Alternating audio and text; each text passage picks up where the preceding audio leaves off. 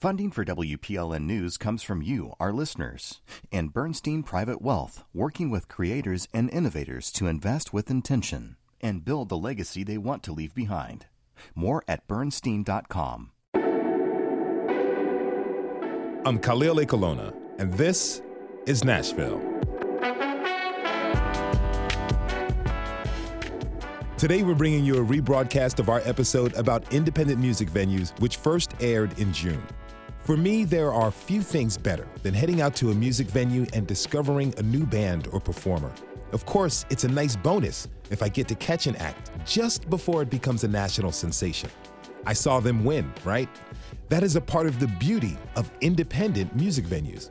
Up and coming artists can play and grow their fan base.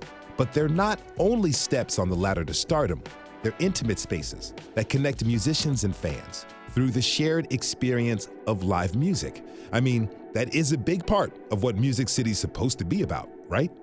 But as development accelerates and property values explode, indie venues are left in a tough spot.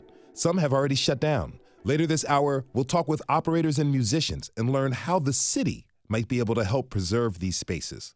But first, it's shaping up to be a rough flu season, and Tennessee is in the middle of it right now. Not only that, but children's hospitals have seen way more respiratory viruses like RSV than usual, and COVID is always lurking these days. To help us get a better understanding of what's going on, I'd like to welcome Vanderbilt infectious disease specialist Dr. William Schaffner and WPLN's senior healthcare reporter, Blake Farmer. Thanks to both of you for being here. Really appreciate it. Dr. Schaffner, let's start with you. Talk about this flu surge. How bad is it here? Well, it's bad. Flu started early, four to six weeks early in the southeastern part of the country. Then it spread to the southwest, up the east coast, and then across the United States. So it's everywhere. And right here in Middle Tennessee, many children and many adults are now infected with the flu virus. And we're seeing a press on admissions in children's hospitals, along with that other virus you mentioned before, RSV, and also among adults. We're seeing many more adults admitted to hospitals with laboratory confirmed influenza, many more than we usually see at this time of the year. Flu's early, and if you look at the curve, it's just kind of going straight up. Because flu is early, is there any chances that it will end early? well, predicting winter respiratory virus behavior is a hazardous op- occupation. Okay. Because because you're often wrong. We would love for flu to peak early and then plummet so we could rest a bit easier throughout the rest of the winter. It did that last year. No telling what it will do this year, however. Flu is fickle. Hmm. I thought COVID sort of killed off the flu the past couple of years. Is it back because we're all together again? There's no social distance and no mask? We think that that has the major reason that RSV is out there.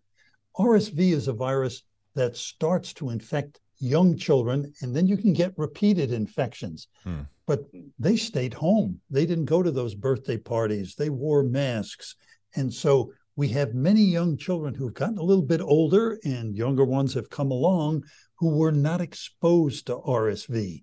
So RSV started early and they have a much it has a much larger pool of susceptible children to infect. I'm sure that played a partial role with influenza, but we don't think it's the whole story with flu. There's still a lot of unknown about flu, hmm. Despite how much flu has been studied. Now, we've heard you use this scary word, tridemic, in the last few weeks. But what's the concern? I mean, people are getting multiple viruses at once, and is the world shutting down again? Dr. Schaffner, just what is the fear with all this? Well, we're not shutting down, but we need to learn to cope with these winter respiratory viruses. And this year, we happen to have three out there infecting people simultaneously influenza, RSV, and COVID. And I will also add a few other respiratory viruses that are minor, mm. something called rhinovirus and adenovirus. Never mind. These winter respiratory viruses have come early. Wow. There's more viruses to consider. I'm I'm I'm worried already. Now, you know, Blake, you've been reporting on hospital staffing throughout the pandemic, right? Oh well, I I certainly have. I mean, it's it's been a big issue uh, throughout the pandemic. It's a big big issue now. I would think, or actually hope, that things are better than they used to be. But you know, is there a reason we might be worried about hospital capacity right now? Well, I think the pandemic showed us that uh, it is, this is not about having uh, enough rooms and structures to hold patients. This is all about having the personnel to take care of the patients who need them so much. Um, and this is hard to believe, I know, but staffing is still very challenging. Hospitals here in Tennessee, but it's a nationwide problem, are having big trouble. A few weeks ago, um, I was at a you know in a, in a conference hall full of Tennessee hospital executives. Their top issue, you know, sort of their their big annual conference. What are they talking about? How to keep their hospitals fully staffed. It's issue number one. And, you know, uh, they just have had so much burnout from the pandemic and, you know, folks moving jobs, uh, the, the whole travel n- nursing phenomenon that really uh, spiked so much it's just a challenge. And it's become clear that this is going to require some long term solutions. And then to top it all off, um, there's been so much focus on adult hospitals throughout the pandemic because it, it was uh, us, the adults, who, who were really having such a hard time with COVID, not primarily kids. But now you've got children's hospitals who are really feeling the pinch from viruses like RSV. Mm. Um, and, and so now staffing is a challenge there as well. Now, uh, RSV is out there, and that's a pretty common respiratory virus that primarily affects kids, though it can get adults too. So, Dr. Schaffner, what can a hospital do for kids with RSV? Well, it's very important that children who have any sort of respiratory distress be brought to the hospital because pediatricians, they really recognize this syndrome of difficulty breathing so-called bronchiolitis, inflammation of the bronchial tubes in young children. They know how to manage that. They can get children through this bad piece, and they can usually go home and do very well after two, three days in the hospital. Uh, we don't have a vaccine against RSV yet, but we do have vaccines against COVID, that new updated booster. And of course, we have available the annual seasonal vaccine against influenza. All right. So, speaking of vaccines, with this flu surge, I have to wonder if people have been getting their flu shots this season. Blake? Well, you know, you you look at the data that's from the Centers for Disease Control and Prevention. At least in most measures, we're running behind the last few years. Mm. Um, and and experts who watch this, uh, you know, and this makes sense to most of us, right? We got a little fatigued about vaccines. Um, you know, and I know I'll just confess here on the air. I promise you, I'm leaving here to pick up a prescription, and while I'm at the Kroger pharmacy, going to get that flu shot because, okay. you know, uh, um, but it's it's probably a similar reason uh, that that I have. I, I last year I think got the COVID and the flu shot at the same time. Felt pretty crummy for a day. I thought, well, maybe I should just split them up. Haven't just haven't gotten the flu shot yet. Well, guess what?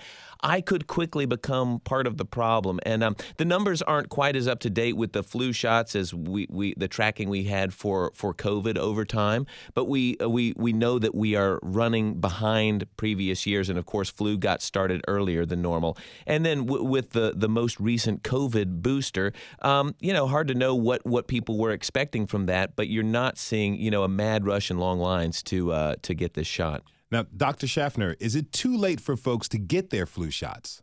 No, no, no, no. It's not too late, but I wouldn't linger. Do it as quickly as possible.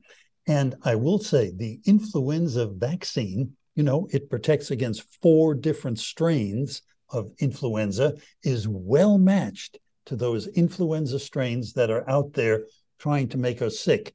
And one other thing, we have to recognize that both the influenza vaccine and COVID vaccine are at their best in preventing the serious complications of these infections.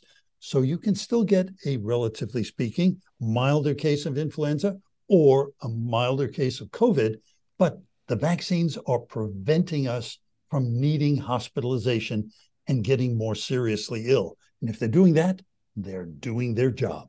Is the new COVID booster going to work against the variants we're seeing now?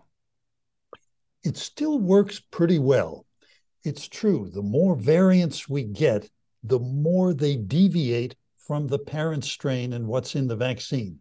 But so far, knock wood, these the new updated booster that we have is still providing pretty darn solid protection against serious disease. Mm. Now, aside from vaccines, how do we stay safe and keep those around us safe, especially over the holidays when a lot of us are traveling and gathering in big groups? Simple things. Good hand hygiene is always important, particularly with RSV. You can get that virus on your fingertips, touch your nose and mouth, and acquire an infection that way. So, frequent good hand hygiene. Try to avoid people who are coughing and sneezing. If you're going indoors, to a congregate setting where there are other people, think about dusting off that mask and putting it on because it will provide literally an additional layer of protection. This is particularly true for older people who are frail, people who have underlying illnesses, heart disease, lung disease, diabetes, if they're immune compromised, because they're at higher risk of this serious infection. And apropos of Thanksgiving, we have a rule at our house think about it. You're welcome around the table if you're vaccinated against flu and COVID. That sounds like a really good rule. I appreciate that. That is Dr. William Schaffner. He's an infectious disease specialist at Vanderbilt. And of course, WPLN senior healthcare reporter Blake Farmer. Thanks to you both for joining us and stay healthy, gentlemen. We have to take a short break. When we come back, we're bringing you a rebroadcast of our June episode all about independent music venues. Why are some of Nashville's most iconic and favorite independent music venues closing their doors? And what can the city do about it? Stay with us. This is Nashville.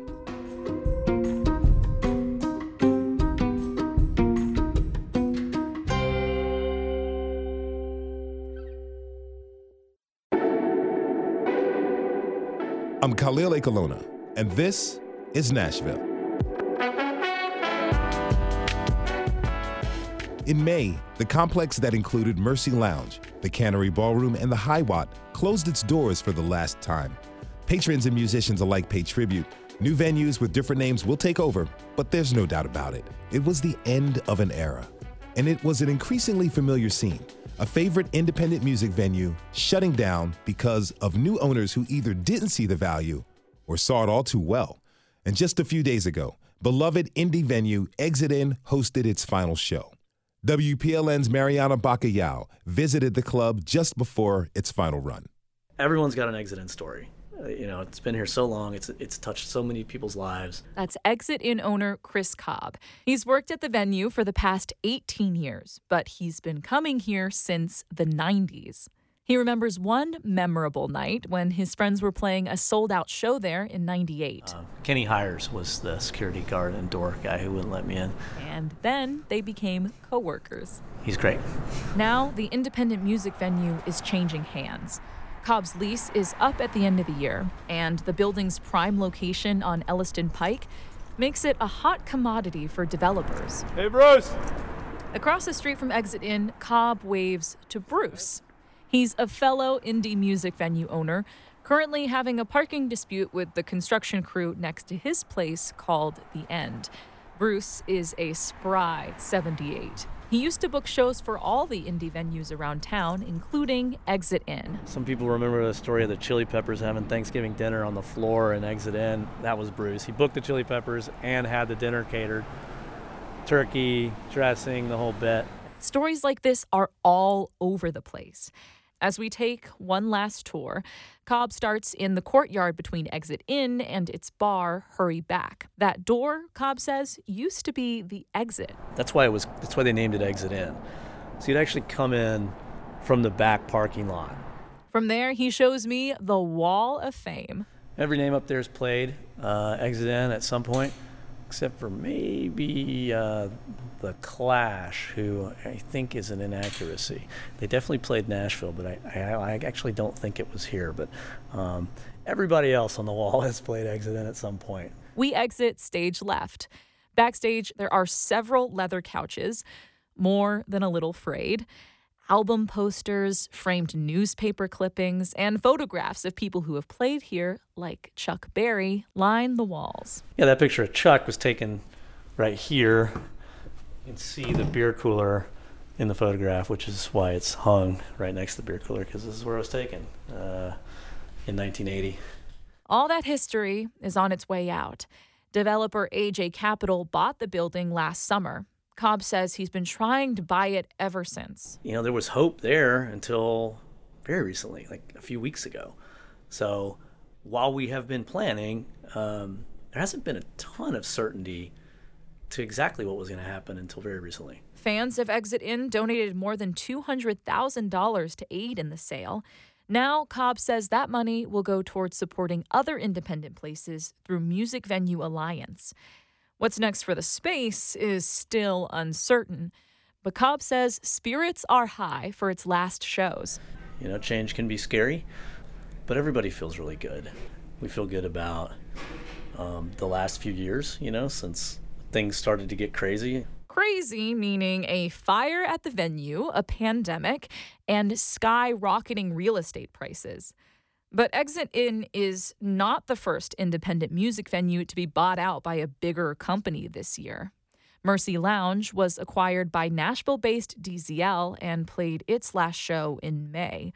Cobb says these closures hurt early career musicians who rely on smaller venues to build a following. You know, they must exist for the ecosystem to thrive. No one goes from their bedroom or dorm room or garage to the arena. That's not the way that it works. Some of the best known names on Exit In's Wall of Fame opened there as relative unknowns, like our friend Jimmy. For now, the future of the building that was home to Exit In for 51 years remains unclear. So, how are venue owners and operators feeling about all this? And what can the city do to help? Let's get back to our conversation from June.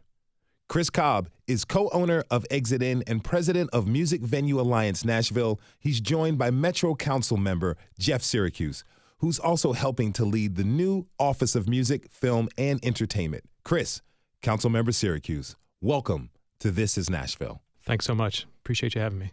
Happy to be here. Earlier this year, our sister station WNXP asked listeners to send in some of their favorite memories seeing live music at independent venues here in Nashville. Let's listen to a few of those.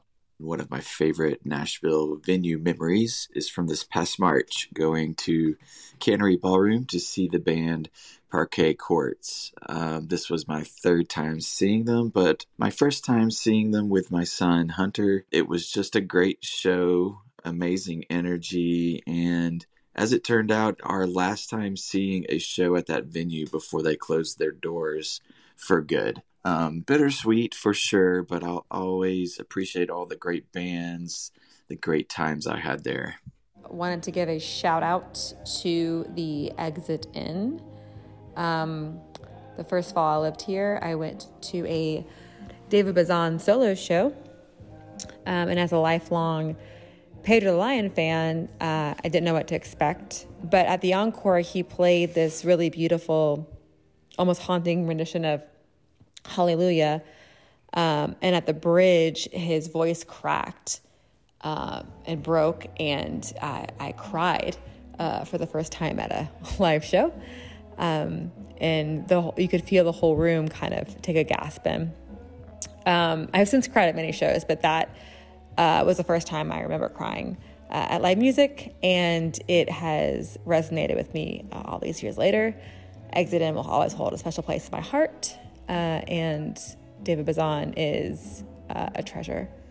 My wife Levia and I have gone to a handful of shows since we've moved to Nashville a few years back. We couldn't choose just one, so here's here's a few. Uh, we saw Wallows at the Blue Room, Bleachers at Marathon Music Works, Wet Leg and Nikki Lane at the Basement East, and Kacey Musgraves actually played at Ernest Tubb Record Shop when she was promoting her Christmas album one year. So uh, we're pretty fortunate to live in a place where you can see a diverse array of music at really cool venues. Some of my favorite indie music venue memories have been at the Stone Fox. RIP to the once great restaurant and music venue over in the Nations. Saw some great acts there Nicki Bluhm, Jennifer Hartswick. One of my favorites was William Tyler Band. Um, it was a great night of music, a lot of special guests. It was pretty cool. That was WNXP listeners Jeremy, Kaylee, Grant, and Martha Ann. Now, Chris, your venue got a shout out there, and I'm wondering have you ever been moved to tears at a show at Exit In? I, yeah, of course. uh, I, I, I get a little teary eyed at shows a lot. Um, I, I, mean, it happens to me in the car listening to the radio, so that, that that's an easy one for me. It happens to me during when I watch commercials, so I'm with you. So, right. You know, Chris, I understand the property where In is located was recently sold, and you all were able to raise money to purchase it from AJ Capital Partners, but they declined your offer. Do you have any idea of why they turned it down? Uh, no, it wasn't an official decline. It, there was no response. Um, so, um, you know, no word from them on on exactly why they didn't want to entertain that. Um, you know, they have plans. They're not talking about that, uh, but they obviously don't include us being there. Now, since the sale, there's been an, an historic overlay applied to the property. So, Jeff, can you quickly explain what that means? Sure. A, a historic overlay is through our Metro, Metro Historic Commission, and ultimately that protects the outside of a building. Um, and so it is protected from uh, demolition, but ultimately this conversation is about what goes on inside, how it's operated, and who it's operated for. And so they only put a historic overlay on a portion of the building. They have the the, the corner where, where Chris operates Hurry Back that does not did not include the historic overlay. Mm. So the foregone conclusion is that that is the ripe potential for redevelopment. At the end of the day, they spent what over six uh, dollars on on this property, and they're going to have to make a return. And so the only way to do that, I believe, is probably for them to have to redevelop that that piece. And, and then, as Chris said, who's going to run that venue and for whom, and how does that fit into our overall music ecosystem? Now, you wrote an op ed for the Tennessean that yes. historic overlay de- designation it really has unintended consequences. Well, it, it does for this property because, it, in a way, it is subterfuge. Now, I supported the historic overlay. If we can protect that building and its legacy, great. But ultimately, and the impetus for me writing that uh, that op-ed is to let folks know don't think that just because we're doing a historic overlay that we are doing a cultural preservation as well. Hmm. Um, and for me, preservation doesn't mean just protecting what was yesterday, it's preserving our culture, our ecosystem, how things work in Nashville in supporting the working creatives that ultimately leads to the billions of dollars of economic impact to the city. So, with that in mind, when we look at our city, how is the exit in situation emblematic of Nashville and what we're going through right now? As you mentioned with Cannery Row, exit in is, is one example. Uh, Cannery Row closed up. We've heard in the in the trades that uh, Third and Lindsley is going to have to find a new home. Um, this is a very disturbing uh, trend uh, where, where we don't have sustainability of our venues. And so, what I'm trying to do is put minds together to be able to study how we can support and sustain not just the venues that we have now, the local independent venues, but also the venues of the future. We want a healthy ecosystem between the, the corporates and, and, the, and the locals because that's Nashville and that's supporting the culture that, like I said, drives, as NSAI says, it all starts with a song. We have to have those places that are the incubators for talent. Mm-hmm. Now, Chris, have you spoken to other venue owners who are in tight spots themselves? Oh yeah, absolutely. Yeah, I think I think um, ninety percent, just over ninety percent of Nashville's independent venues lease their spaces, um, and, and, ultimately, uh, all of those venues are likely to face a similar fate as Mercy Lounge and Exit. And I think you know that's a, a core issue that we're talking about right here. Is we have to ensure that uh, these places that are so critical uh, culturally and economically to our city are able to be operated by these trusted culture bearers um, who put the culture first. And uh, as long as those people are leasing their spaces, what we're seeing happen now is just going to continue to cycle through. Now, you're the president of the organization Music Venue Alliance Nashville. Tell me more about what you're working on been working very closely with Councilmember Syracuse uh, on, a couple of things right now. You know, the uh, the, the formation of the office was mentioned, so um, we're excited uh, to to see where that leads. I think it's a good first step down a long path that could bring some positive change to our city. Uh, the council member and I have some calls next week with folks who've launched cultural trusts um, in other cities in the United States. Uh, and this seems to be uh, a, a, leading method uh, by which to ensure these places uh, do what, what I just talked about, which was the property can actually get transferred to the trusted operators um, as opposed to becoming corporatized, which is kind of the trend we're seeing in Nashville right now. Um, you know, we're seeing some rent relief efforts take place in other cities. Uh, so there, there are. Uh, the good news is, is that uh, there are methods working in other places that we can use in Nashville uh, to address some of the issues we're experiencing. Um, the bad news is we're a little behind, so uh, we just got to hurry up.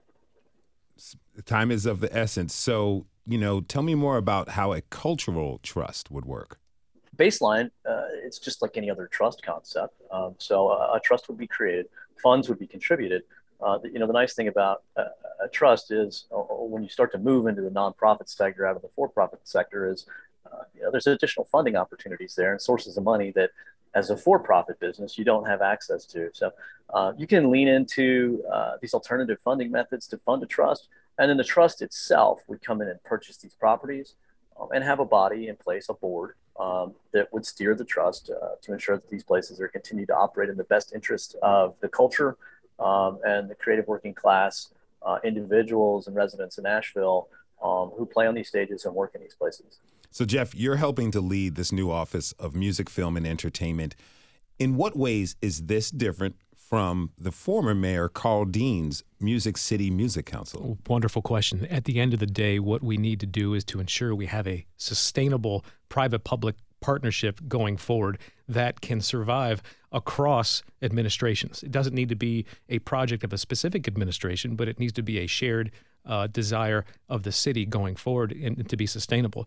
Um, under Mayor Dean's term, um, it's it's extraordinary that it wasn't really that long ago, but things like affordable housing and and uh, uh, artists being able to afford to live here, small business support. We weren't talking about venue, losing venues back then. Mm. Uh, so what we really ultimately need to, do is take a look at what worked in the past, obviously from an economic development perspective and supporting the brand Music City. Those were good things, but we're now at a place where we need to support the underlying culture proactively to ensure that the dream of somebody coming uh, to Nashville with the song in their heart and the drive and the talent to make it happen, that dream needs to stay alive. And if we don't have some proactive policies, programs to, to be able to do that, um, we're going to lose a, a, piece of what's special about Music City. And so this office um, is a very good step about sustaining um, what worked before, but also it needs the strategic planning and governance that is going to drive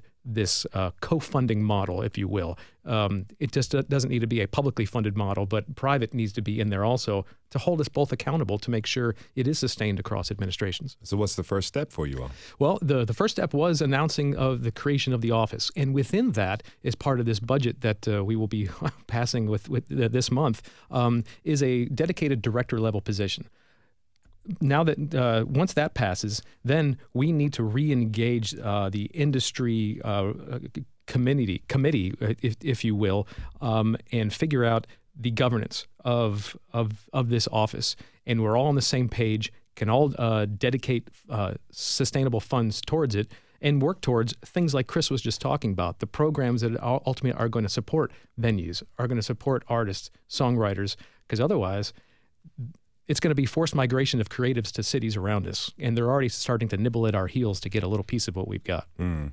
I'd like to introduce my next guest. Kathryn Edwards is a musician and business partner at the venue Dark Matter. For people who've never been, Kathryn, what's the vibe like at Dark Matter?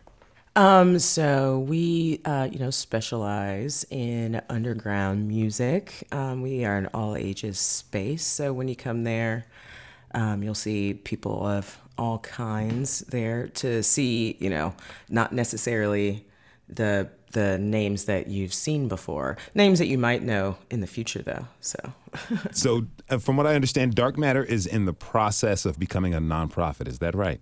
We are, yes. So I don't, you know, we don't often think of music venues as nonprofits. So what difference does that make for you all? Yeah, so um, we definitely come at it from a completely, I guess, like a different perspective because we're mostly focused on the arts and um, trying to do what we want to do from just a straight business perspective like doesn't quite work you know when you want to include children who don't drink alcohol which is the main uh, you know income of most music venues mm-hmm. when you're not focused on that it's like well how do you pay for you know the rent in your building or like to have guest speakers or workshops or any of you know any of the things that we have that we want to do because we would like to be more of an umbrella of the arts community in Nashville. So it's that sense of community there. Exactly. You know, yeah. and so is that sense of community that makes like the the Exit In a cultural institution, the cultural institution that it is.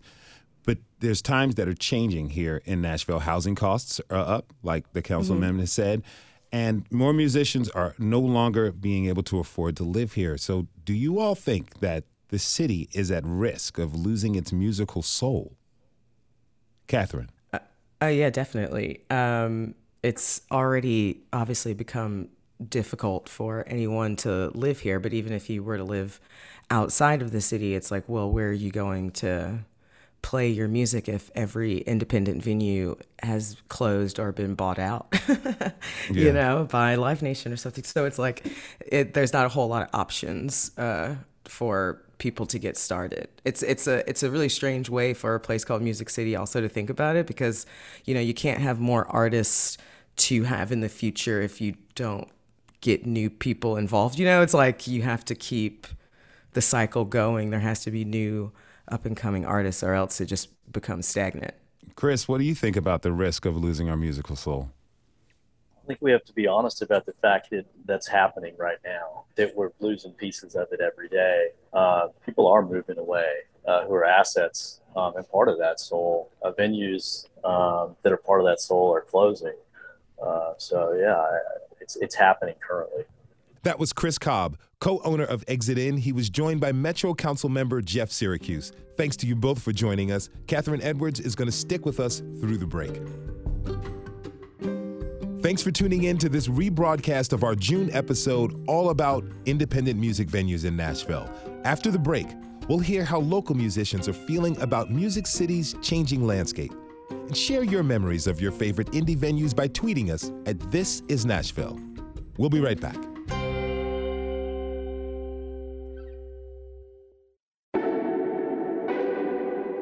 I'm Khalil Ekulona, and this is Nashville. When independent music venues are forced to close, it's not only fans and lovers of live music who miss out, it's also the musicians who've depended on these venues who are losing opportunities to build their audience. During her final performance at Mercy Lounge, Nashville artist Tristen took some time in between songs to talk about why she will miss the venue. She met her husband there, for one. Let's listen to a little bit more of what she said. Tonight, just thinking about how um, growth is not always progress, and uh, money is not meaning, and amenities are not culture.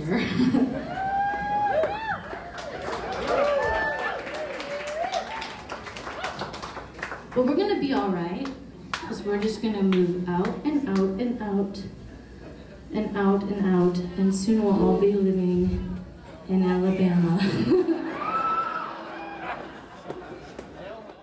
We've been hearing that a lot. Like that musicians keep having to move further and further out just to afford to live here.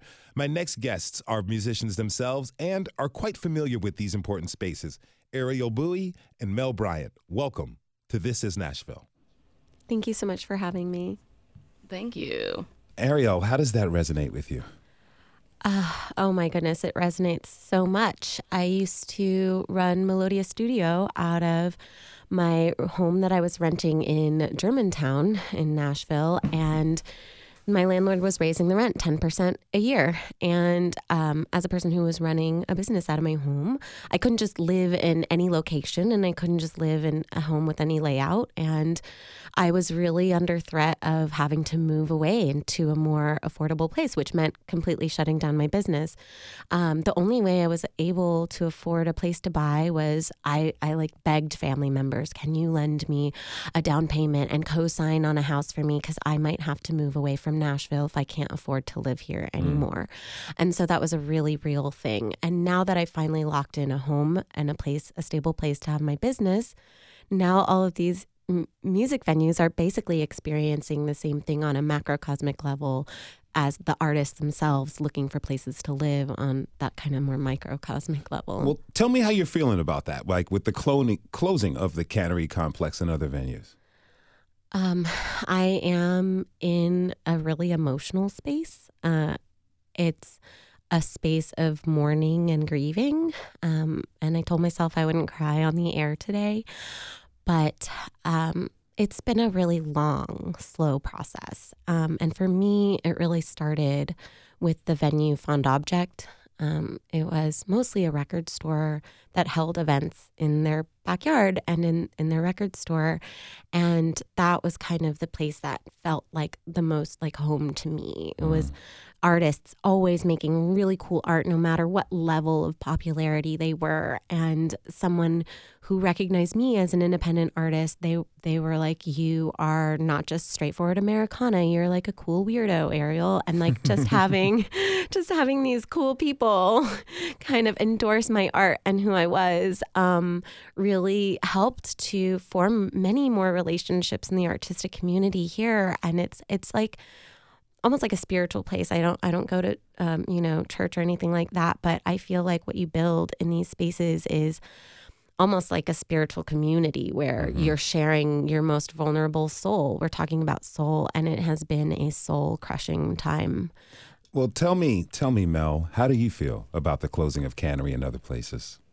I actually second um, the feelings about Fond Object. I actually played like one of the last shows there. Like I'd found out that they were going to be bought up like weeks after we'd played there. And I remember feeling like I was at a cookout that happened to have music at it. Like, you know, everyone was talking. It felt like a big old family.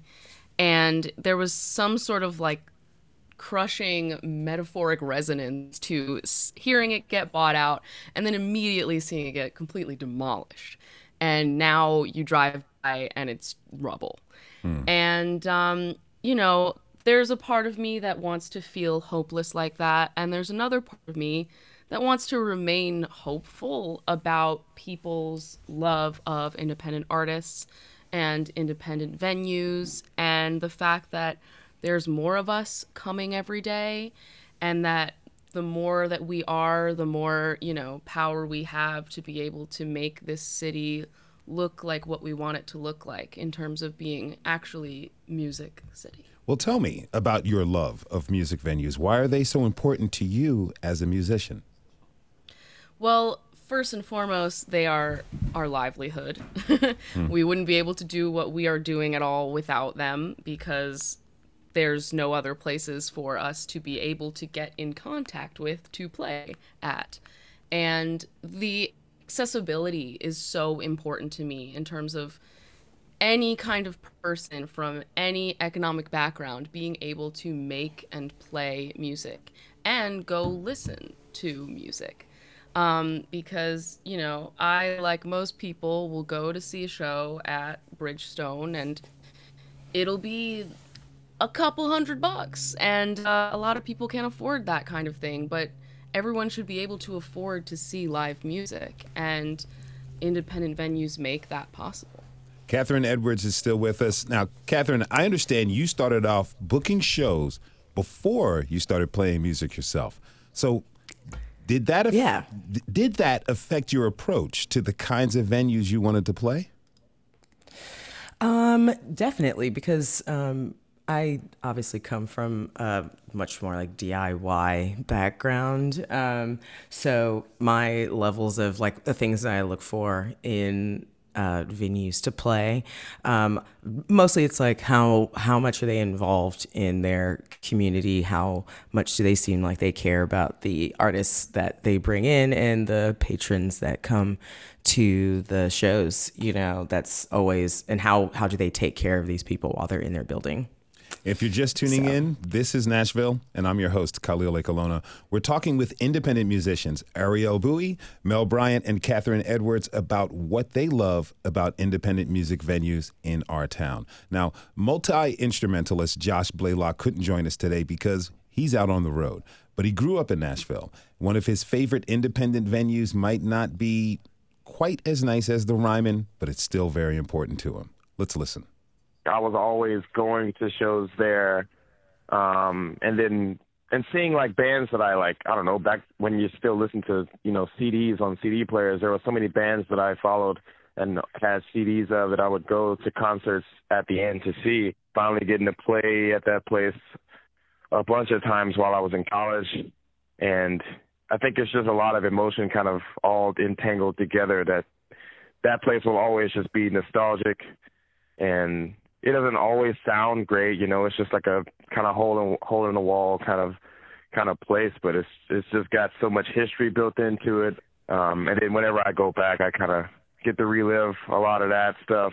Kathryn, what makes independent venues so different from big corporate places to play?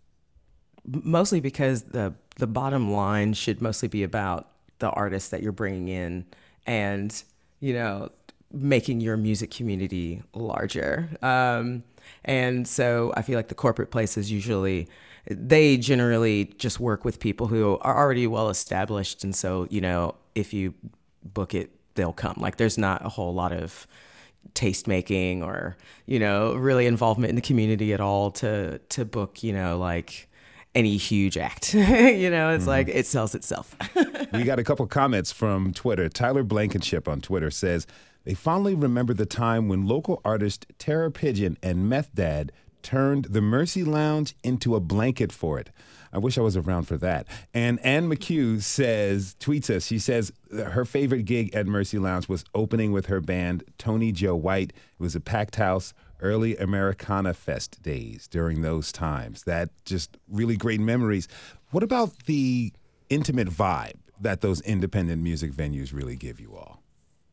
Honestly, as a music lover and an attender of concerts, I have had significantly more enjoyable times at small venues than I have at arenas.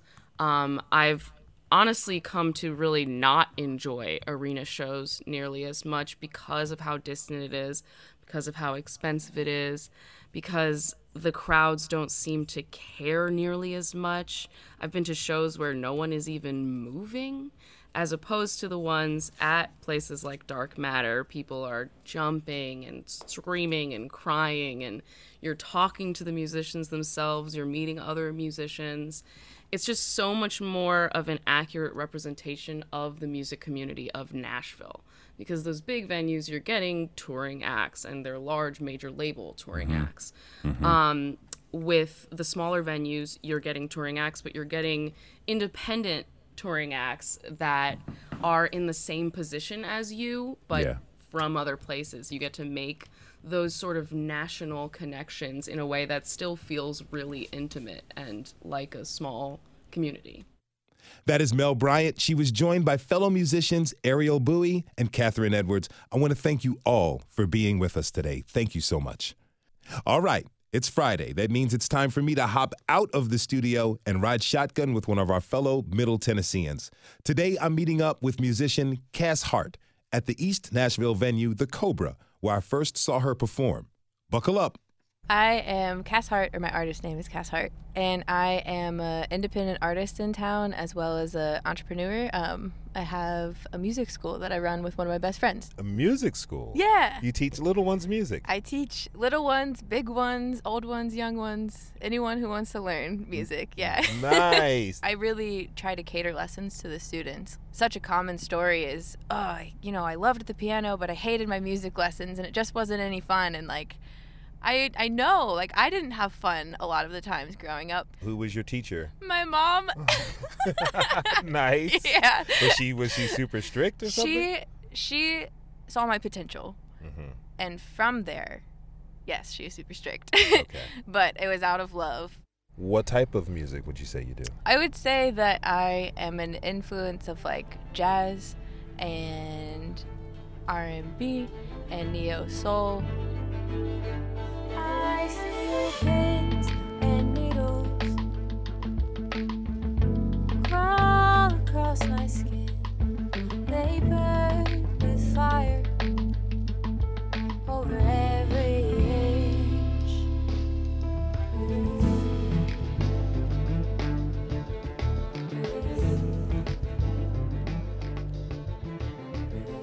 We're here at the Cobra. We're in the parking lot at the Cobra, which is a live music venue. Now, I saw you in September. Yes. And I'm sitting down having a drink, and out of the side door is just just this this sound. And I go in and I see you on stage at your keyboard, and it was just this I call it this rainbow of sound. it was a fusion. I feel like a little bit of rock was in there a little Yeah, bit. yeah. You know, and it was soul and it was jazzy and it was funky. And I'm like, what? And I got super hyped, broke out my phone, became a follower of yours Yeah. immediately. And I, I just texted and sent video to my friends like, well, I'm in Nashville. This is Music City, baby. all the little things and every song I sing has been touched by you. I'm noticing now. I'm noticing finally.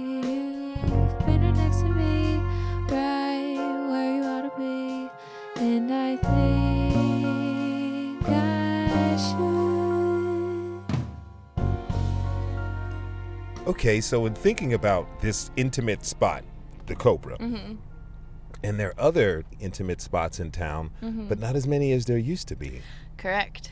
It's sad. I've been kind of furiously working on my debut album, and I always just thought that booking a release show at one of these smaller to mid sized venues would just be possible because it has been possible. You know, I'm fortunate to have friends and a network and a community of people who know me, but I don't have so many to fill Brooklyn Bowl like right off the bat, and it's kind of intimidating to think about like, well, where am I going to play if all these places that once seemed so accessible are just gone? What are your, some of your favorite venues to perform at? Ooh, I do love the five spot. I've played this five spot a lot and it just feels like cozy and it always sounds really good. The people are nice. I've enjoyed playing at Urban Cowboy. The booking person, her name is Carly. She is super open minded and she allows for more kind of experimental music there, Okay. which is amazing. There's also a place that I hold near and dear to my heart, Flamingo, which is a, actually a cocktail lounge, but the owner, Angela, she's just a total visionary and she has made and created this space that's like adaptable. Yeah, Sid Gold's is a piano bar. Why have I not been there? Oh, you'll love it. People, they have a oh. pianist who plays, and it's like karaoke piano bar. So Heck yeah, that's uh, my jam. I don't sing any of the songs. I love karaoke. Karaoke's a moment to get wild. Yeah. But I'm like, hold on. I'm in Music City, and Music City karaoke. You, you better come with it. You know what? I do disagree. Because I enjoy karaoke so much. And I enjoy when my friends do karaoke. And I think it wouldn't hurt for everybody to have a healthy dose of just being a person and having fun without the expectation of you gotta be killing. Okay. All right, I hear you, Cass. You've convinced me. well, good. Lou Rawls is my jam. Also, another one of my uh, karaoke songs because this is how crazy I am. The theme to the Love Boat. Stop it. Let's hear it. Love, exciting and new. Come aboard. We're expecting you. And love won't hurt anymore. Dun, dun, dun, dun, dun, dun, dun. It's a open smile on a sandy shore. It's love. Oh, yeah, I love it. What do you mean you're not good enough to do karaoke in Oh, Nashville? okay, I'll try. It's just like, you know, I've seen some people. I'm like, oh man, they're bringing the house down and what have you. All right. Bye. Bye. Great. Baby, If you'd ever wondered, wondered whatever became of me. I'm living on there out here in Nashville. This is Nashville.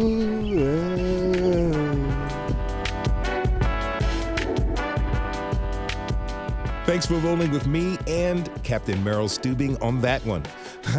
we want to thank everyone who tuned in this hour for this rebroadcast. We'll be back with a new show for you on Monday, all about Nashville's role in the importation and trade of enslaved people.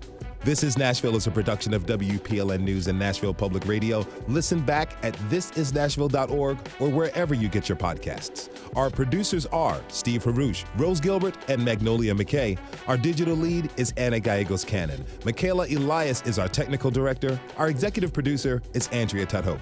Shout out to our intern Tori Hoover and the masterminds behind our theme music, Laurent and Blade. Special thanks to Celia Gregory. Paige Flager, Jerry Pentecost, Larissa Maestro, and Olivia Scibelli. The conversation doesn't end here. Tweet us at This Is Nashville. Find us on Facebook and Instagram and tell us what you want from our show by filling out our quick survey online. This is Nashville. I'm Khalil Ekulona. We'll see you next week, everybody. And be good to each other.